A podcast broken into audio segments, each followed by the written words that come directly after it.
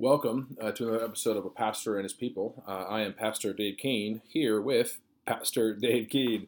Uh, I am heading out of town uh, today for uh, uh, for an event with the Pillar Network to talk about residencies with pastors throughout the country. so Pastor Witt and I were not able to get together and, and talk about the podcast. Um, but I figured I'd just spend a few minutes talking a little bit about the book of Acts, especially Acts, Acts 10 and 11. Um, and then just talk about a little bit what's going on in terms of our preaching calendar uh, at the church. Uh, for the last several weeks, Pastor Grant had stepped in and talked on uh, from Colossians 4 on prayer and evangelism. One of the things you see throughout the book of Acts is that the church is constantly praying and constantly sharing uh, the gospel. So it's a wonderful picture of um, the importance of prayer in the advance of the mission. Now we see that kind of sprinkled in in narrative form all throughout the book of Acts. And of course, Colossians is written to one of the churches planted in Acts, um, and you see prayer and evangelism kind of right at the center. And I've talked to numerous pastors of late and just asking them what they're preaching, uh, and a lot of them are, are preaching through the book of Acts. Um, now, I'm, I'm, preaching through the book of Acts now after 10 years, uh, but I think there's been a groundswell among the church um, to plant and revitalize and more churches and to reach the lost. So those are really, really uh, good things and a good movement in the church. Well, as I've been thinking about the book of Acts, of course, Acts begins, uh, Luke writes his second installment to Theophilus, and he says, In my first book, I wrote of all that Jesus began to do and teach. Uh, so Jesus uh, began to teach uh, um, the church uh, through the, his, his earthly ministry. Then, after his resurrection, now that he is risen, uh, from the dead and, and, and, ascended into heaven, he's continuing to work by the power of his Spirit through the church. And we see that really at the end of Acts 9 in the ministry of Peter. Peter is um, really modeling the life of the Lord Jesus. Very similar things happen in Peter's life as it did with the Lord Jesus. And then we see something kind of a, a break, a change. Uh, in many ways, it's, it's, continuing on to what you saw Jesus' heart was in the Gospels and how the Gospel was advancing to them. Uh, even in the book of Mark, uh, the great um, uh, announcement or confession in the book of Mark is not done by a Jewish person, but done by the, the Gentile centurion. As you just kind of read through the, the, New Testament, God had really been gracious to the centurions in general. Uh, we know that they were men of leadership potential, prudent, wise, diligent, understanding, of course, rules and authority uh, in that structure. But God was been very gracious to just use specific centurions kind of throughout uh, his ministry and then obviously his ministry beyond uh, to impact uh, the gospel. Well, Acts uh, 10 uh, begins with two visions the visions of Cornelius and then of Peter.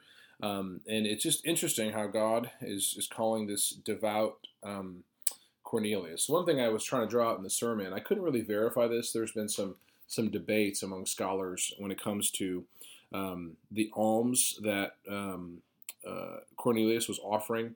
Was he offering these at the temple, right, and outside the temple, not able to get in? That's that's a likely thing. But he was known for his whole entire life to pray and to uh, to give generously to the poor. So we don't know that for certain, but I think that the idea that you are a God fearing um, uh, Gentile, meaning that you want to worship the Lord, but because of not following through the full law, especially circumcision, that you can't fully enter into the gates uh, of the temple, into the presence of the Lord. I think that's significant um, for the, the Gentile people. We saw that really significant in from the Ethiopian eunuch. It seems like he was returning from Jerusalem when he met uh, Philip on the road. He could not enter into the temple because he was deemed unclean. Um, but even right there at the end, you know, uh, this is Ben Witherington III kind of referencing somebody else. This idea that um, you know, Peter had no problem being with an unclean Jew, Simon the tanner, who was interacting with animal carcasses, but he balked at unclean Gentiles, right? Now, it's hard for us to even fathom or, or process this. You know, we are all products of our environment. So when we read the New Testament, it's important to, to understand that when you read the New Testament, you're also reading the stories of real people um, with limited experiences. Um, you know, you know, just imagine someone even in, in you know someone from the 1930s um, and then them coming to uh, our time and thinking about plane travel and how fast they can travel across the nation you've probably heard me mention it a, a lot, but I'm reading to uh, a book called To the Golden Shore. Uh, it's a missionary biography by uh, Courtney Anderson of Adoniram Judson. Fantastic book, and it's just amazing how much travel was done on the sea and how long travel was. You know, travel took a long time, so you can imagine how you know we um, in our day can fly to California and back in one day. That's just outstanding.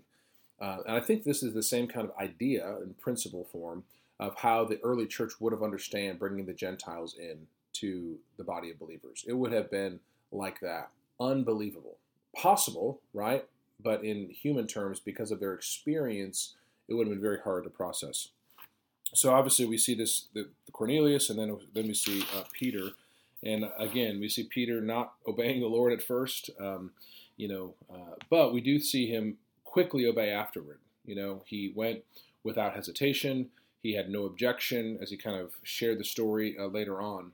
Um, so I, I, think that you know Peter understood very clearly, probably more quickly than than even he would have realized. This is just a gift of the Holy Spirit. Remember when Peter first confessed Christ in Matthew 16, uh, he said, "You know, blessed are you, Simon, son of Jonah, for this was revealed to you not by my." Uh, not by um, the will of man, but by my, my Father in heaven. So the only way that you can understand these things was by the grace of God. And even now, as Peter has been converted and he is a follower of Christ, filled with the Holy Spirit, even now the Spirit is still revealing things to him. I think the same is for us. We don't always have all the knowledge, all the information, but by God and His grace continues to reveal things to us in in time. So as we as we continue to kind of walk through this text, one of the things you see with Peter is this idea of hospitality.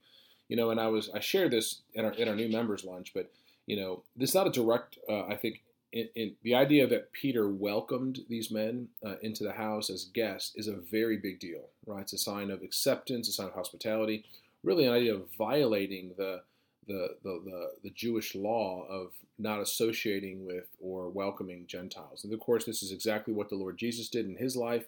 He welcomed people um, into his, his, his life, uh, those who were, who were Gentiles. Um, he went into people's houses that were looked at as um, unclean. You know, Jesus was often uh, characterized as being around those of um, an unsort, right? Those people who were not um, uh, deemed clean by Jewish standards. But one thing I just want, would want to say, as I was saying, I, I, told our new members class, is that hospitality is a really, really big deal. Um, and I think that we need to kind of continue to foster more and more hospitality. I'm not sure exactly um, how to do this, and kind of on a large scale. I know that some of our members are absolutely outstanding inviting people into their home. We know that sometimes schedules are busy and we can't do it. But I think as all of, all of us are taking one step forward to you know improve or enhance our own hospitality, I think the life of the church will will feel more and more um, familiar, more like a family. That's why I'm trying to use that word in that in that way. Um, but I've been so encouraged of late, even hearing stories of people opening up their home. You know, um, uh, just really encouraged that I, I, hear that on a regular basis. I'll just be talking to the members. Oh, I had so and so over for for lunch and got a chance to know them. And you know, the the the the, the fellowship of the saints is is the lifeblood, right? Um, we have to know each other. That depth of relationship is going to be the strength of our congregation. I think this is really important because as the, as the story goes on, and God is bringing in these Gentiles, right? And re- remember those verses in, in Acts 11, you know, Acts um, 10, 43, and 46 that kind of really show how the story or the situation that happened with the Gentiles was very similar to what happened to them in Acts uh, 2 to the Jews. And then as they shared it in Jerusalem, um, what, you, what you see is you see this um, that happened just as it was with us. So we see that in, in verse uh, 47, just as we have. We see that in verse chapter 11, verse 15, verse 17, verse 18. There's these ideas that what happened to the Gentiles was the same thing that happened to the Jews. It was identical, right? In the sense that salvation came the same way. There was no partiality. Of course, that's the whole idea. Peter's like, now I know there's no partiality. And then you see how that's played out through the whole book of Acts. I mean, you read in Romans, right? The, the one of the great, great uh, treatises of the Apostle Paul. He begins in, you know, I am not ashamed of the gospel, right? For um, the gospel is the power of God for all who believe, for the Jew and the Gentile, for God shows no partiality. Right? There's this idea that even he begins this long treatise on the gospel, unpacking that there is no partiality in God. He says the same thing in Romans chapter 3. There is no distinction. Jew and Gentile all have fallen short of, of the glory of God and have been saved, right? Um, you know, the wages of sin is death, but the free gift of God is eternal life through Christ Jesus our Lord. And he continues to carry that on all the way to uh, 10 and 9 through 11 and how the Gentiles were grafted in um, by his grace. And then you see this implications uh, of chapter 12 through 16. The implications are is that because of we have this great salvation, right, in view of God's mercy, in view of God's mercy in saving Gentiles and Jews together in Christ, therefore we are called to live in unity with one another. You see the same thing I saw in Ephesians, right? So Ephesians chapter 2, you see that Jesus Christ broke down the wall of hostility, uh, and then this mystery, the mystery hidden for ages, that the Gentiles will be grafted in. And we see that right there in chapter 3. Then, chapter 4, what do you have? Is you have this picture of the church being united, growing up into mature manhood as one man, um, you know, with the gifts of, of the saints. And then you see this, this, this great picture of what the church is called to do um, in terms of how they're called to live. Those, those who used to steal no longer steal, but they, they work and give to others. It seems like everything – in the rest of Ephesians is, is rooted and grounded on the basis of salvation, but not just salvation individually, right? Which I think is really important. A lot of times, as Christians in the West, we read um, the second half of, Paul's letters, especially when you could get into the therefores. So, the, a lot of Paul's letters, there's indicatives, there's facts, there's teaching on the first half, and the second half is all on um, therefores. This is how you now live. This, if this is true in the first half, this is therefore how you live. And I think most of the time we hear this individually. How do I respond to this individually? But I think we need to broaden that and realize that Paul is talking to the church. It's corporate.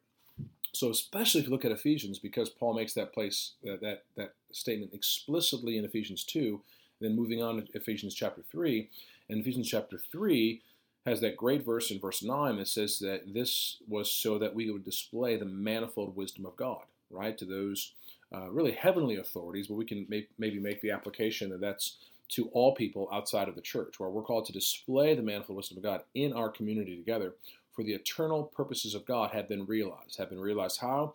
In the inclusion of the Gentiles in Acts 10 and 11. God is moving to bring salvation to the ends of the earth through the preaching of the gospel and the forgiveness of sins wrought by the Holy Spirit.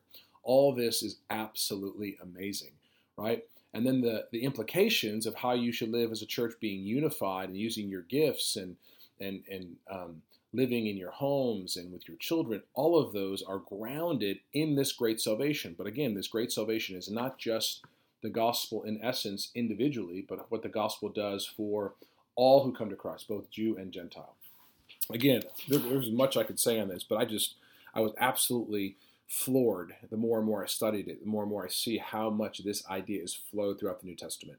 A lot of the issues that you find, uh, the heresies, the challenges in the New Testament, a lot of them were the Judaizers who want to take those who are Gentiles and make them follow the Jewish law. They're trying to add to the gospel that they're not saved by grace alone through faith, they're saved by grace alone through faith and and obeying the Jewish law, right? Uh, we see that very similar today. We see Judaizers in a way, right, saying, yes, you have to follow God. Yes, you have to follow the gospel. Yes, you have to do these certain things.